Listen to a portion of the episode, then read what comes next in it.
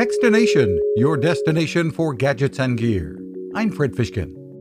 It's the stuff of science fiction movies, but in this case, NASA is not using manned spacecraft to smash into and divert asteroids. The agency and its planetary defense team last month used DART, built by the Johns Hopkins Applied Physics Lab, where Lisa Wu is an engineer and managed the mission for the Planetary Defense Coordination Office at NASA. About the threats, she says, larger asteroids, which are easily tracked, aren't posing any danger right now. No, it's the other ones, the ones when you step down to like the one hundred meter. Those are the ones that in twenty thirteen, they hit a town in Russia. They are a natural disaster similar to hurricanes and tsunamis. And they are the type that it is hoped the DART system could defend against. You can find us at textination dot com. I'm Fred Fishkin. Now this.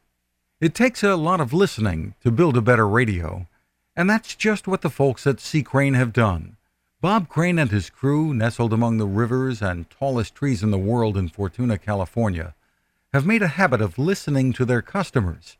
And that's just what they've done in building the C C Skywave S S B, the Swiss Army knife of portable radios.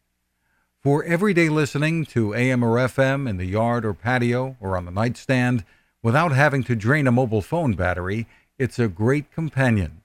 But it is also a companion equipped for NOAA weather information and alerts that can be life-saving.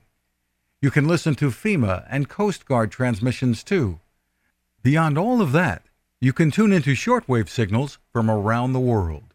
It's compact, easy to take with you, and built to last. The C C Skywave S S B. Click on the link at textination dot com.